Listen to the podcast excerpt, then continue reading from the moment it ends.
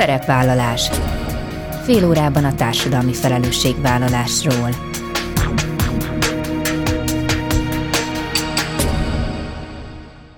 Jó napot kívánok! Bíró Bori köszönti Önöket! Adásainkban hétről hétre példákat hozunk arra, hogy egy-egy cég vagy intézmény, netán magánszemély, milyen formában, milyen eszközökkel járul hozzá anyagi gondok, társadalmi problémák orvoslásához, az életminőség javításához, a fenntartható fejlődéshez. Így módon is kifejezve, hogy felelősséget érez azért a környezetért, amelyben él és dolgozik. Magánszállásként indultak, vállalkozásként folytatták, majd megalapították szociális szövetkezetüket azzal a célral, hogy segítsék a régióban élő hátrányos helyzetű, elsősorban értelmi fogyatékossággal élő embereket, számukra munkahelyeket hozzanak létre, és ezzel hozzájáruljanak életminőségük javulásához. A szabadszállási strázsa Kégliben így mára igencsak eltérő élethelyzetből érkező fiatalok leltek otthonra, akikben azonban egy mindenképp közös, itt lehetőséget kapnak az önálló életre, a képességeikhez mérten szükséges segítségnyújtás biztosításával. A Habitat for Humanity és a Wienerberger együttműködésének köszönhetően három évvel ezelőtt egy rekonstrukció keretében megújult az épület, amely ma már 11 megváltozott munkaképességű, illetve értelmi sérült fiatalnak nyújt otthont. Németné Horváth Beáta, a Strázsatanya Szociális Szövetkezet igazgató elnöke, az otthonügy vezetője a vendégem.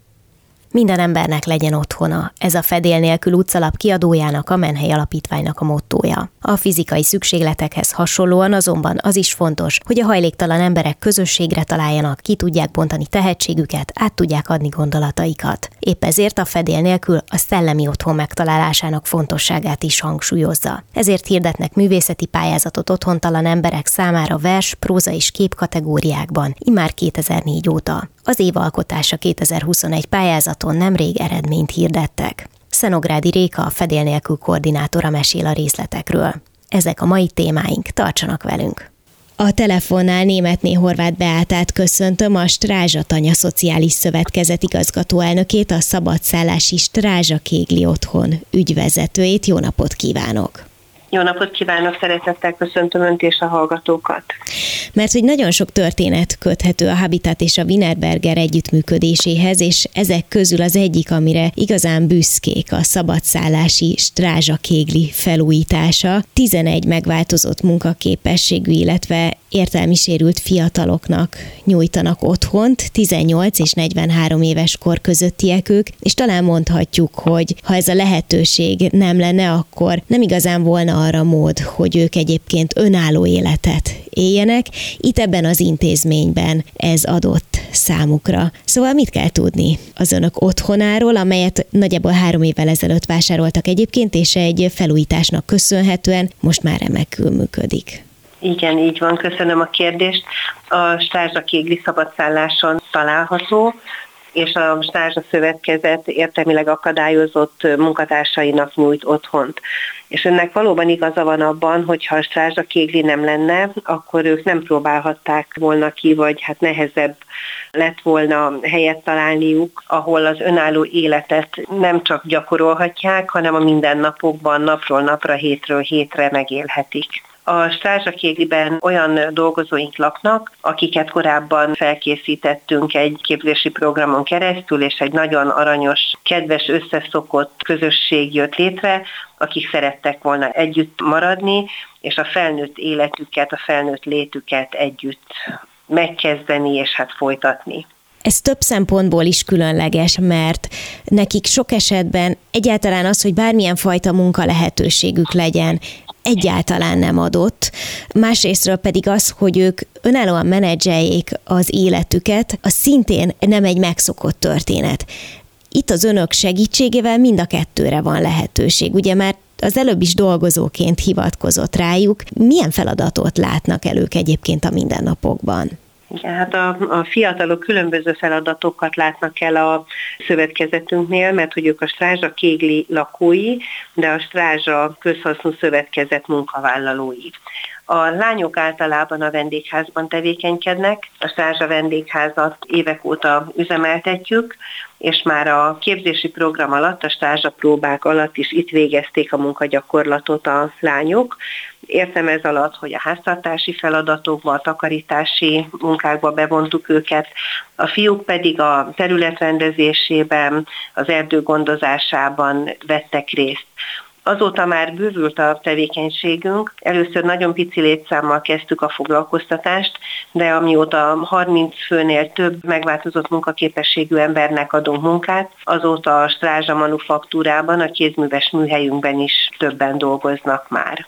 Amikor én először hallottam önökről, akkor arra gondoltam, hogy ez egy olyan fajta mintaértékű munkahely lehet, amit sokszorozni kellene az országban. Azok a szerencsések, akik önöknél egyrészt dolgozhatnak, másrészt az otthonban lakhatnak, ők jellemzően hogyan találnak rá önökre, hogyan kerülnek oda, vagy egyáltalán kisegít nekik abban, hogy megtalálják ezt a fantasztikus helyet? A jelenlegi lakók közül a kemény mag, ahogy ők hívják magukat, hosszú-hosszú évek óta visszajárt a Strázsa tanyára, az ottani képzési programunkban vettek részt, ez volt a Strázsa próba. A Strázsa próba az egy komplex program volt, amivel az önállóbbá válást igyekeztünk segíteni. Azért mondom azt, hogy önállóbbá válást, mert nagy valószínűséggel ezek a fiatalok, akikkel mi foglalkozunk, soha nem lesznek teljesen önállóak, de ez a képzési program, ez kiterjedt az életvezetési tevékenységekre, a munkavégzési feladatokra, a szabadidő hasznos eltöltésére, igyekeztünk a környezetvédelemmel is foglalkozni, tehát komplexen próbáltuk kezelni azt a helyzetet, hogy ők majd egyszer munkatársainká válhassanak. Tehát akkor ilyen módon azért ez egy felépített folyamat volt, tehát nem csak hirtelen egyik napról a másikra bekopogtattak önökhöz, és akkor önök próbáltak nekik valamilyen fajta munkalehetőséget adni, hanem azért ez egy alaposan átgondolt hosszabb folyamatnak az eredménye. Természetesen ez több éven keresztül zajlott, míg maga a program olyanná vált, amire mi a végén már igazán büszkék voltunk. Igyekeztünk mindig a, a felmerülő kérdésekre választ adni, választ találni. Az értelmi sérülteknél nem úgy működik, hogy létrehozunk egy munkahelyet és betesszük őket oda, hogy holnaptól ott dolgozzanak, én azt gondolom, hogy egészen speciálisan kell őket felkészíteni a munkafeladatokra. Nagyon nagy türelemmel, gyakorlati módszerekkel, sok-sok ismétléssel és sok-sok szeretettel egy picit mesélne a lakókról, mert azt a gyűjtő fogalmat használjuk, hogy értelmi sérültek, az nyilván ahány ember annyiféle helyzetet jelent, annyiféle állapotot jelent, és gondolom, hogy a munkát is megpróbálják úgy igazítani, hogy mindenkinek a, a saját képességeinek megfelelőt próbálnak keresni, és aztán abban igyekeznek segíteni, hogy azt a munkát tudják ők tökéletesíteni. Szóval, hogy, hogy ilyen értelemben mit érdemes róluk tudni? Igen, hát a lakóink ahányan vannak, annyi, annyi félék, és mindannyian nagyon kedves és nagyon szerethető emberek, persze a maguk meglévő problémáival és nehézségeivel. Van köztük olyan, aki nagyon klassz szerető családból érkezett, és vannak olyanok is, akik mögött nincs család, és vagy egy ideje nincs család, vagy már régebb óta nincs család, van, aki állami gondoskodásból jött, és csak a nagyszülőkkel tartja a kapcsolatot, van, aki mögül kihátrált a család, és gyakorlatilag teljesen magára maradt az életben, és szerencsére vannak többen olyan fiatalok is, akiket nagyon szép szerető család vesz körül.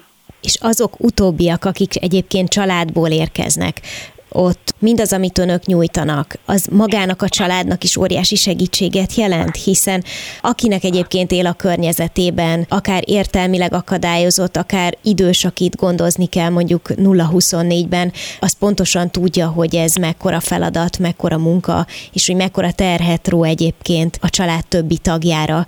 Ez, hogy ők egy fix munkahelyre járnak, ez, hogy nekik van egy otthonuk, hát ez én valahogy úgy képzelem, hogy csoda magának a családnak is. Én azt gondolom, hogy ez a program elsősorban a bentlakókról szól, tehát ez az ő életükben hozott egy óriási változást, de biztos vagyok abban, hogy a család életét is ugyanúgy befolyásolta. Azt, hogy ki hogy élte meg ezt a dolgot, az igazából azt gondolom, hogy változó, tehát a minden család dinamikája egy kicsit más. Volt olyan szülő, aki azt gondolta, hogy jó, hogy a gyermeke önállóbbá válik, és egy közösség tagja lesz. Volt, aki ezt nehezen tudta elfogadni, mert addig a gyereke otthon volt vele, minden nap látta, minden nap találkoztak, minden cselekedetét kontrollálni tudta, és biztos volt abban, hogy minden rendben van körülötte. Tehát lehet, hogy ő nehezen engedte el az első időben. De én azt gondolom, hogy mindannyian látták, hogy ezt a fiatalok akarják. Tehát, hogy az ő gyerekeik szeretnének ennek a közösségnek a részévé válni, és gyakorlatilag az önálló életüket élni. Olyan fiatal is van köztük, ahol a szülők szerettek volna arról gondoskodni, hogyha ne adj Isten velük valami történik, akkor a, a gyerekük biztos helyen legyen, és legyen támasza, ha, ha netán arra szüksége lenne, ha már a családja nem tudja őt segíteni.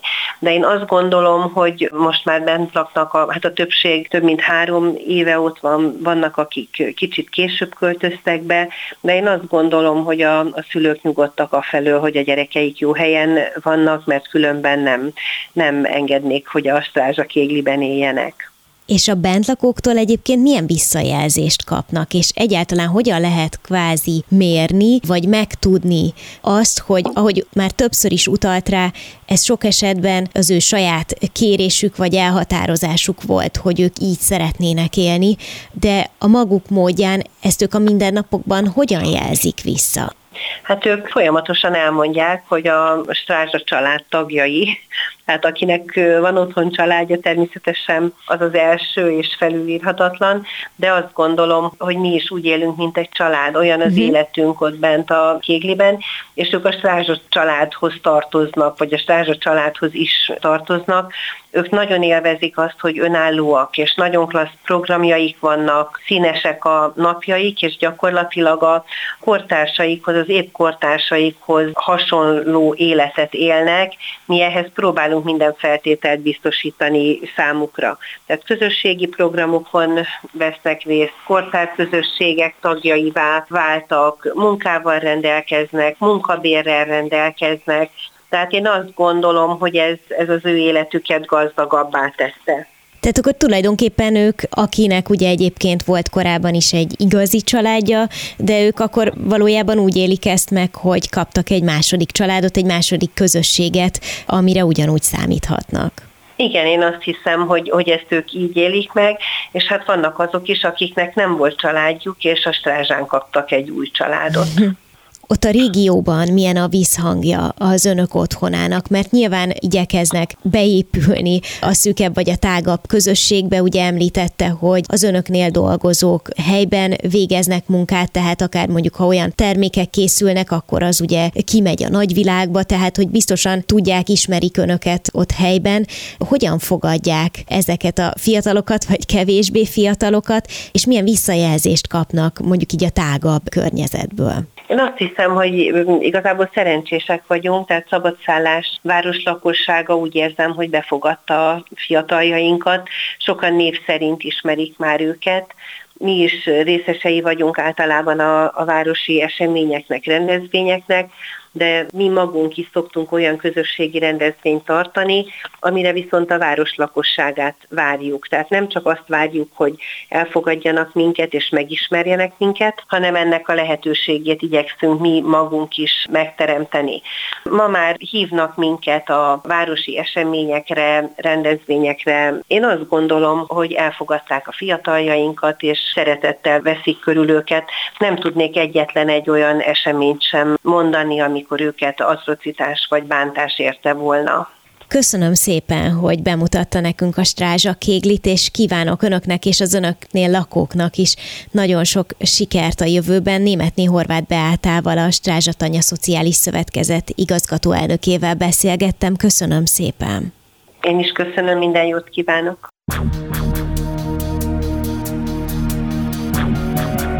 Szerepvállalás fél órában a társadalmi felelősségvállalásról.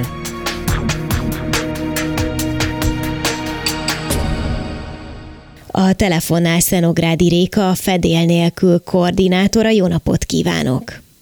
Jó napot kívánok!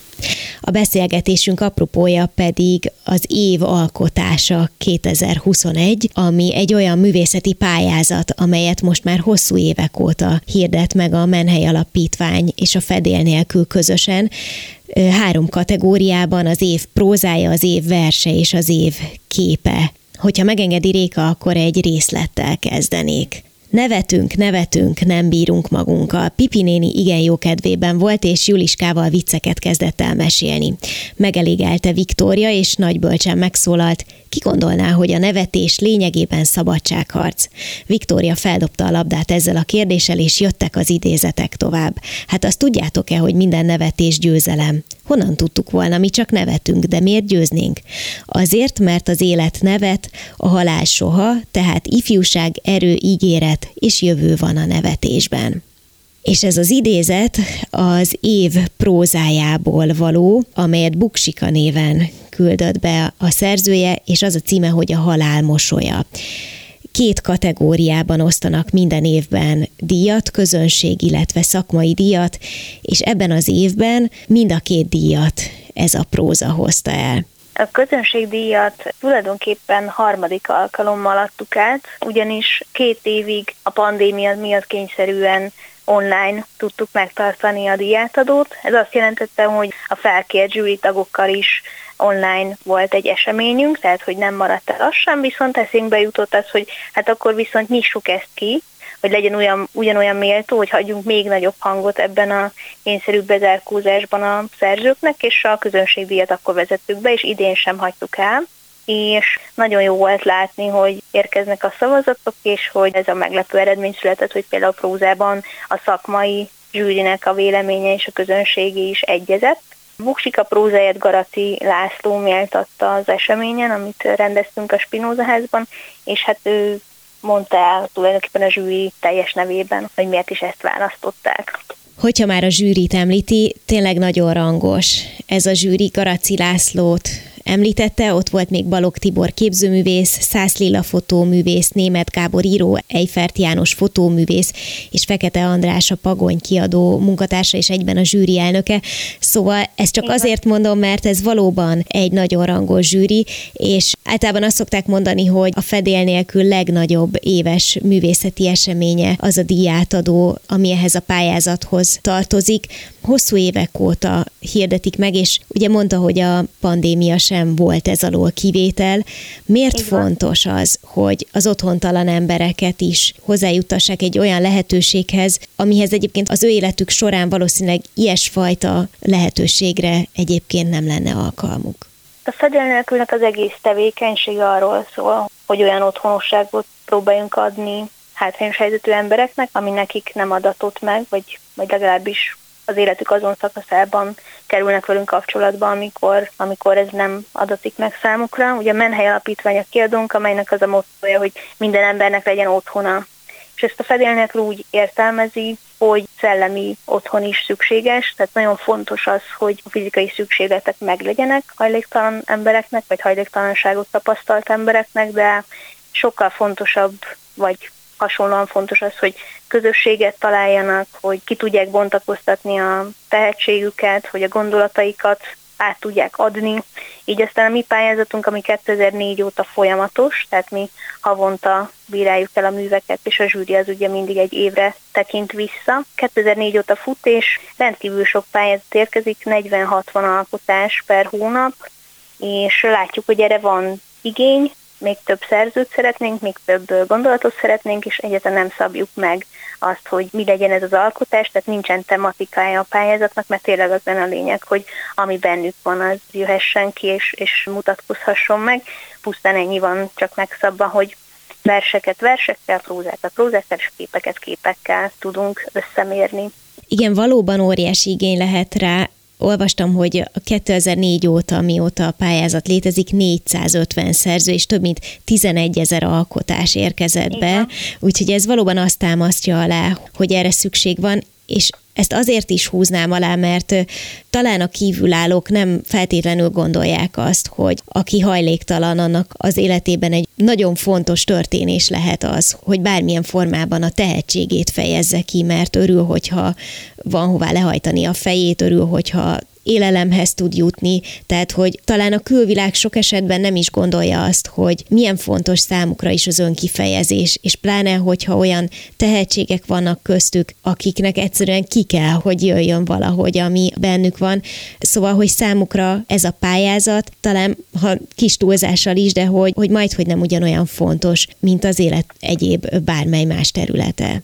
Én azt gondolom, hogy igen. Én azt gondolom, hogy igen, és hogy ebben támogatjuk őket, hogy a fedél nélkül segítségével a művészi alkotói identitásukat tudjuk erősíteni, és csak mellékes körülmény az tulajdonképpen, hogy hajléktalan emberek is, mert hogy amikor mi találkozunk, akkor um, ilyenekről van szó, hogy hol tudnak gépelni, melyik pályázatra, milyen kategóriában hány művet, havonta összejövünk diátadóra, ilyenkor az éves eseményen ugye búzítom őket, hogy jöjjenek el mindenképpen, hiszen a szakmai zsűrivel is tudnak személyesen találkozni, szóval, hogy ez egy ilyen művészeti tevékenység, amiben bárki bekapcsolódhat, és hogy vannak hajléktalan emberek között akkora tehetségek, akiket már tényleg a szakmai mecenások is próbálnak felkarolni. Mi magunk is kiadóként léptünk elő az elmúlt néhány évben, úgyhogy azokat próbáljuk valóban még tovább erősíteni, akik kiemelkedő tehetségek. Ez nem egy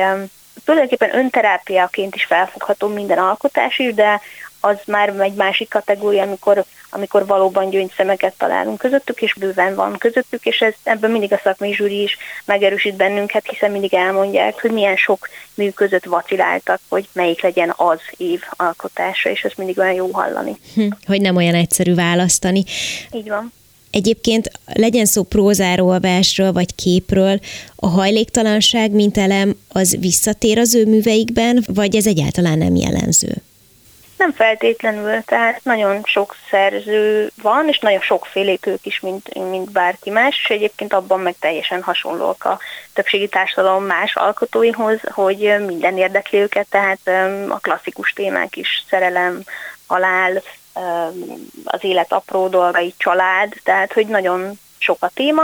A hajléktalanságról érdekes módon inkább a civil szerzőink írnak sokat, mert hogy a fedél nélkül utcalapra gondolva sokan azt gondolják, hogy akkor ugye milyen jellegű írásokat várunk, vagy, vagy preferálunk, de hogyha valaki beleolvas az utcalap két heti megjelenő folyóiratunkba, akkor, akkor láthatja, hogy, hogy nagyon, nagyon változatos, hogy milyen írásokat hozunk le, és hogy szinte, szinte kivétel, hogyha a szegénységgel vagy hajléktalansággal foglalkozó írás van. Volt egy szerzőnk, aki a saját műveit rendezte, a saját tapasztalatait tulajdonképpen rendezte kötetbe, ő volt Csábi István, és tulajdonképpen vele indult a, a Fedélnek a kiadói tevékenysége is 2012-ben. Nem az ő kötetét adhattuk akkor még ki, de István akkor mutatkozott be egy zsűri előtt, és került be egy válogatás kötetbe egy munkájával, és ő aztán a hajléktalanság tapasztalatát megírt egy egész kötetben, és nagyon, nagyon vicces írásai vannak, tehát ő is például a humoros oldaláról fogja meg még ezt a komoly tapasztalatot is, ami, ami a hajléktalansággal jár. És akkor ő egy jó példa arra, hogy korábban említette, hogy hál' Istennek előfordul az, hogy fel tudnak karolni így a pályázat kapcsán egy-egy embert. Az ő példája az mutatja azt, hogyha valaki ezen a pályázaton tényleg sikeresen szerepel, akkor akár a jövőben még az is elképzelhető, hogy a, a művészi pályája valamilyen formában folytatódni tud, felfigyelnek rá, segítik őt, akár a zsűri tagjai, akár más szakemberek, akár a fedél nélkül csapata. Mennyire egyedi az, hogy valakit tényleg valóban fel tudnak karolni, és akár ezzel elindulhat egy másfajta életútján. Mi abban bízunk, hogy minden szerzőnkkel ez tud megtörténni az igazán tehetségesekkel, az más kérdés, hogy ez a folyamat ez meddig tart, illetve milyen gátló tényezők vannak, mert hogyha konkrét példákba megyünk bele, akkor sajnos azt kell, hogy mondjam, hogy az elmúlt öt évben nagyon komoly szerzőinket veszítettük el. Arra gondolok, hogy elhunytak sokan, mert hogy azért ez a hajléktalan életút, ez tele van bizonytalansággal, rárakódott egészségügyi problémákkal, szóval, hogy van, amikor már a sikerből nem jut ki, és ez az elmúlt öt évben sajnos elég sok nívós szerzőnkről igaz, hogy már nem érhette be a saját sikerét. Nagyon jó példa erre Lé József szerzőnk, akiket sokan ismerhetnek, mert hogy ő például már a Frédérikus Sándor által vezetett legyenős milliómosban is szerepelt, amikor hajléktalan embereket hívtak meg a műveltségi vetélkedőre, és hogy ő, ő például 3 millió forintok el is jutott, és sokan csodálhatták a műveltségét is, és hogy Józsi például ezt a műsort és ezt az összeget megnyerte, nagyon sokan szerették, éppen rendeztük a kötetét is vele együtt szerkesztettük, és sajnos nem, nem érhette már meg a sikert. Úgyhogy ilyenek vannak, de hogy mi abban bízunk, hogy amely visszajelzéseket kapnak, azok mind megerősítik őket, mert hogy mindenkit ilyenek erősítenek meg, és hajléktalanként élni a tehetségükkel, a fedélnek úgy támogatásával, hogy publikálják őket, hogy felfedezik őket, akár, akár szerzők, akár a, az irodalmi portársak, akár például színházi együttműködések születtek már hajléktalan emberek részvételével vagy munkáik felhasználásával. Ezek mind olyan visszajelzések, amik csak előre visznek és, és lendítik őket az életben. Úgyhogy ilyeneken dolgozunk, és reméljük, hogy lesznek sokan, akik akár a hajléktalanságból való kitörést is a művészeti tevékenységünknek köszönhetik. A fedél nélkül hasábjaim, vagy akár az online felületen lesz majd lehetőség az idei évalkotásait megtekinteni? Most ugye én csak egy picike részletet olvastam fel az év Igen. prózájából, Igen. de ugye vannak még versek és képek, amiket meg lehetne nézni. Igen, igen, a következő lapszámainkban fogjuk publikálni a nyertes műveket, ez május 19-e és június 2-ai lapszámokban fognak megjelenni, illetve a honlapunkra is igyekszünk föltenni, ebben most kicsit le vagyunk maradva, mert hogy ugye a fedélnek az kettő és fél főstábból áll, és az önkénteseink is nem mindig tudnak rendelkezésre állni ez ügyben, de hogy dolgozunk rá, tehát a honlapon is ott lesz a fedélnek.hu honlapon is a díjazott munkák. Szuper, köszönöm szépen Szenográdi Rékának, a Fedél nélkül koordinátorának és az évalkotása művészeti pályázat egyik gazdájának. Folyamatosan keresik a tehetségeket, úgyhogy akkor biztatunk mindenkit arra, hogy küldjék a prózákat, verseket és képeket. Köszönöm szépen, Így Réka. Így van, és olvassanak bennünket. Köszönjük a lehetőséget. Viszont hallásra. Ennyi fért a mai műsorba, legközelebb jövő héten szombaton 13 órakor jelentkezem. Ha még nem tették, kövessenek minket közösségi oldalainkon, a Facebookon, az Instagramon és a YouTube-on. Ha bármiről lemaradtak volna, az adást vissza tudják keresni a Klubrádió weboldalán. És most már egy jó ideje podcast formában is elérhető a szerepvállalás. Keressék a Spotify, a Google és az Apple podcastek felületein, ahol bármikor meghallgatható a műsor. Köszönöm, hogy velem tartottak, további kellemes online rádiózást kívánok. Bíró Borit hallották.